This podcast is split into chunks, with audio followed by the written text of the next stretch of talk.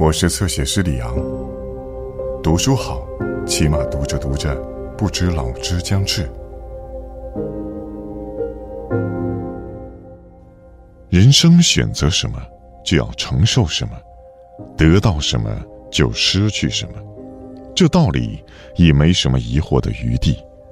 日复一日，随着工作或行程不停变化的角色扮演中，自己这个角色反而少有上戏的机会。除了午夜场，而在几乎无声也无观众的演出过程里，和自己对戏的另一个唯一角色，就叫回忆。吴念真，这些人，那些事。直到我十六岁离家之前，我们一家七口全睡在同一张床上，睡在那种用木板架高。铺着草席，冬天加上一层垫被的通铺。这样的一家人应该很亲近吧？没错，不过不包括父亲在内。父亲可能一直在摸索、尝试与孩子们亲近的方式，但老是不得其门而入。同样的，孩子们也是。小时候特别喜欢父亲上小夜班的那几天。因为下课回来时他不在家，因为他不在，所以整个家就少了莫名的肃杀和压力。妈妈准确的形容是：猫不在，老鼠呛须。午夜父亲回来，他必须把睡得横七竖八的孩子一个一个搬动、摆正之后，才有自己可以躺下来的空间。那时候我通常是醒着的。早就被他开门拴门的声音吵醒的我，继续装睡，等着洗完澡的父亲上床。他会稍微站定观察一阵，有时候甚至会喃喃自语地说：“实在呀，睡成这样。”然后床板轻轻抖动，接着闻到他身上柠檬香皂的气味，慢慢靠近，感觉他的大手穿过我的肩胛和大腿。最后，整个人被他抱了起来，放到应有的位子上，然后拉过被子，帮我盖好。喜欢父亲上小夜班，其实喜欢的仿佛是这个特别的时刻，短短半分钟不到的来自父亲的拥抱。长大后的某一天，我跟弟妹坦诚这种装睡的经验，没想到他们都说：“我也是，我也是。”或许亲近的机会不多，所以某些记忆特别深刻。有一年，父亲的腿被矿坑的落盘压伤，伤势严重到必须从矿工医院转到台北一家私人的外科医院治疗。由于住院的时间很长，妈妈得打工养家，所以他在医院的情形几乎没人知道。某个星期六中午放学之后，不知道是怎么样的冲动。我竟然跳上开往台北的火车，下车后从后火车站不断的问路，走到那家外科医院，然后在挤满六张病床和陪伴家属的病房里，看到一个毫无威严、落魄不堪的父亲。他是睡着的，四点多的阳光斜斜的落在他消瘦不少的脸上，他的头发没有梳理。既长且乱，胡子也好像几天没刮的样子，打着石膏的右腿露在棉被外，脚指甲又长又脏。不知道为什么，我想到的第一件事，竟然就是帮他剪指甲。护士说没有指甲剪，不过可以借我一把小剪刀。然后我就在众人的注视下，低着头忍住一直冒出来的眼泪，小心翼翼的。帮父亲剪指甲。当我剪完所有的指甲，抬起头，才发现父亲不知道什么时候已经瞪着眼睛看着我。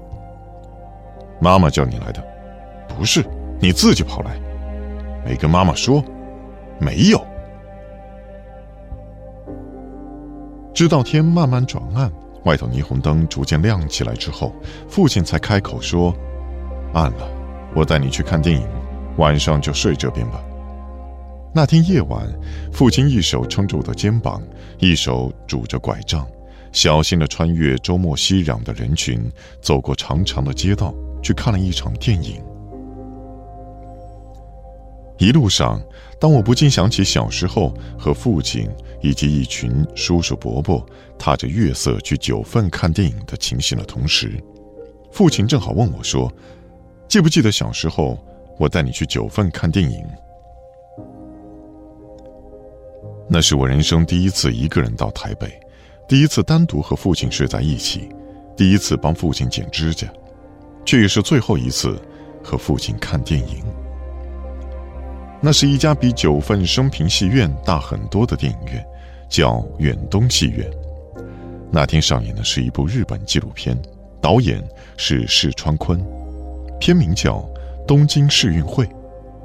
片子很长，长到父亲过世二十年后的现在，还不时在我脑袋里播放着。村子的小学是分校，只有一到三年级各一个班。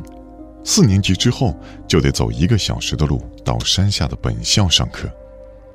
也许太偏远了，所以除了专带一年级的老师，因为一家人就住在村子里，因此始终没走之外，二年级和三年级的老师好像一直来来去去，最久的一年，短的一学期，甚至还有一个女老师报道那天哭着爬上山，第二天请病假。说是一双脚全起水泡，接着就落跑。起水泡的脚怎么走下山的，没有人知道。唯一待过一年的那个老师说，除了我们那里，大概也没人要。他讲话乡音重，大家有听没有懂，迟到早退是小事。课上到一半，还可以把卖猪肉的叫进教室，挑肥拣瘦，讨价还价。所以，听说那个真正师范毕业、长相又斯文的年轻人，竟然肯上山报道当我们三年级这班的老师时，村子里的人都觉得我们出运了，因为山上总算有了一个像样的老师。第一堂课，他就跟我们说，虽然我们是乡下的孩子，但他有把握把我们教的像城市的孩子一样，有礼貌。有规矩，不会土里土气。他觉得我们的国语都讲得太烂了，所以虽然已经三年级，我们都得再学一次。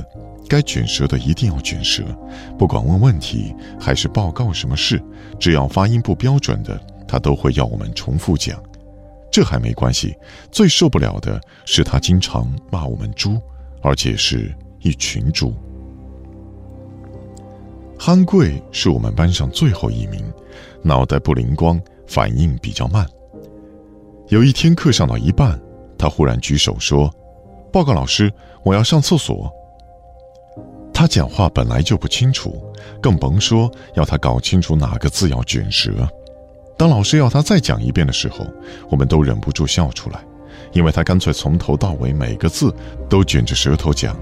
但是，当他重复到第六遍时，我们已经笑不出来了，因为我们都听到他拉肚子的声音，而且臭味冲天。但老师还是坚决要他再说一遍，直到我们和憨贵哭成一团。猪就是猪，老师最后指着憨贵说：“不过憨贵真的憨，所有人都知道老师看他不顺眼，只有他自己搞不清状况。”有一天，老师讲到蝙蝠，说蝙蝠可以发出音波。所以，即便是夜晚，怎么飞也不会撞到树、撞到墙。憨贵忽然举手，笑眯眯地说：“报告老师，蝙蝠会撞到竹竿。”我们听到老师冷冷地说：“我上课的时候，猪不要讲话。”没想到憨贵还是认真的说：“蝙蝠真的会撞到竹竿。”我们替他捏了一把冷汗，没想到老师却只沉默了一下，然后说。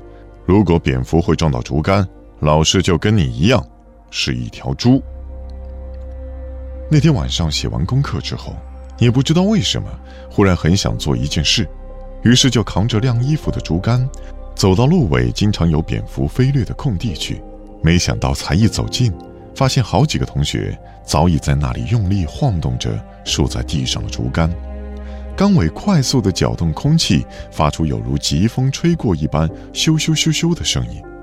已经忙得一脸汗水的他们看到我，纷纷用非常夸张的卷舌音说：“赶快多打几只蝙蝠，让老师知道憨贵不是猪，让老师知道蝙蝠会撞厨子，让老师真的变成一只猪。”老师不知道，用这种方法打蝙蝠是这个村子的孩子早已玩腻了的游戏。第二天早上，老师走出宿舍时。应该有看到十多只死蝙蝠躺在门口才对，但是奇怪的是，他始终没提这件事。不过，直到半年后他离职，我们确定的是，再也没听他骂过谁是猪。